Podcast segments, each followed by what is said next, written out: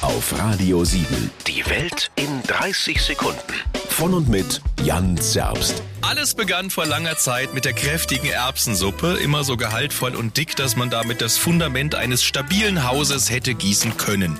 Die kam aus der Mode, zu fettig, zu zeitintensiv, dann lieber der Coffee to go, ist auch heiß, macht wach, kannst du überall hin mitnehmen, aber der kam auch aus der Mode, zu ungesund, zu umweltunfreundlich, zu billig und so erfand man für die hippen Konsumenten endlich die wunderbare Dings.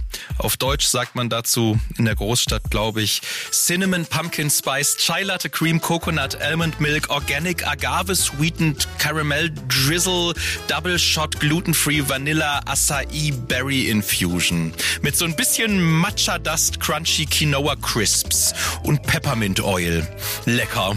Radio 7. Die Welt in 30 Sekunden. Jeden Morgen kurz nach halb acht und jederzeit zum Nachhören Auf radio7.de.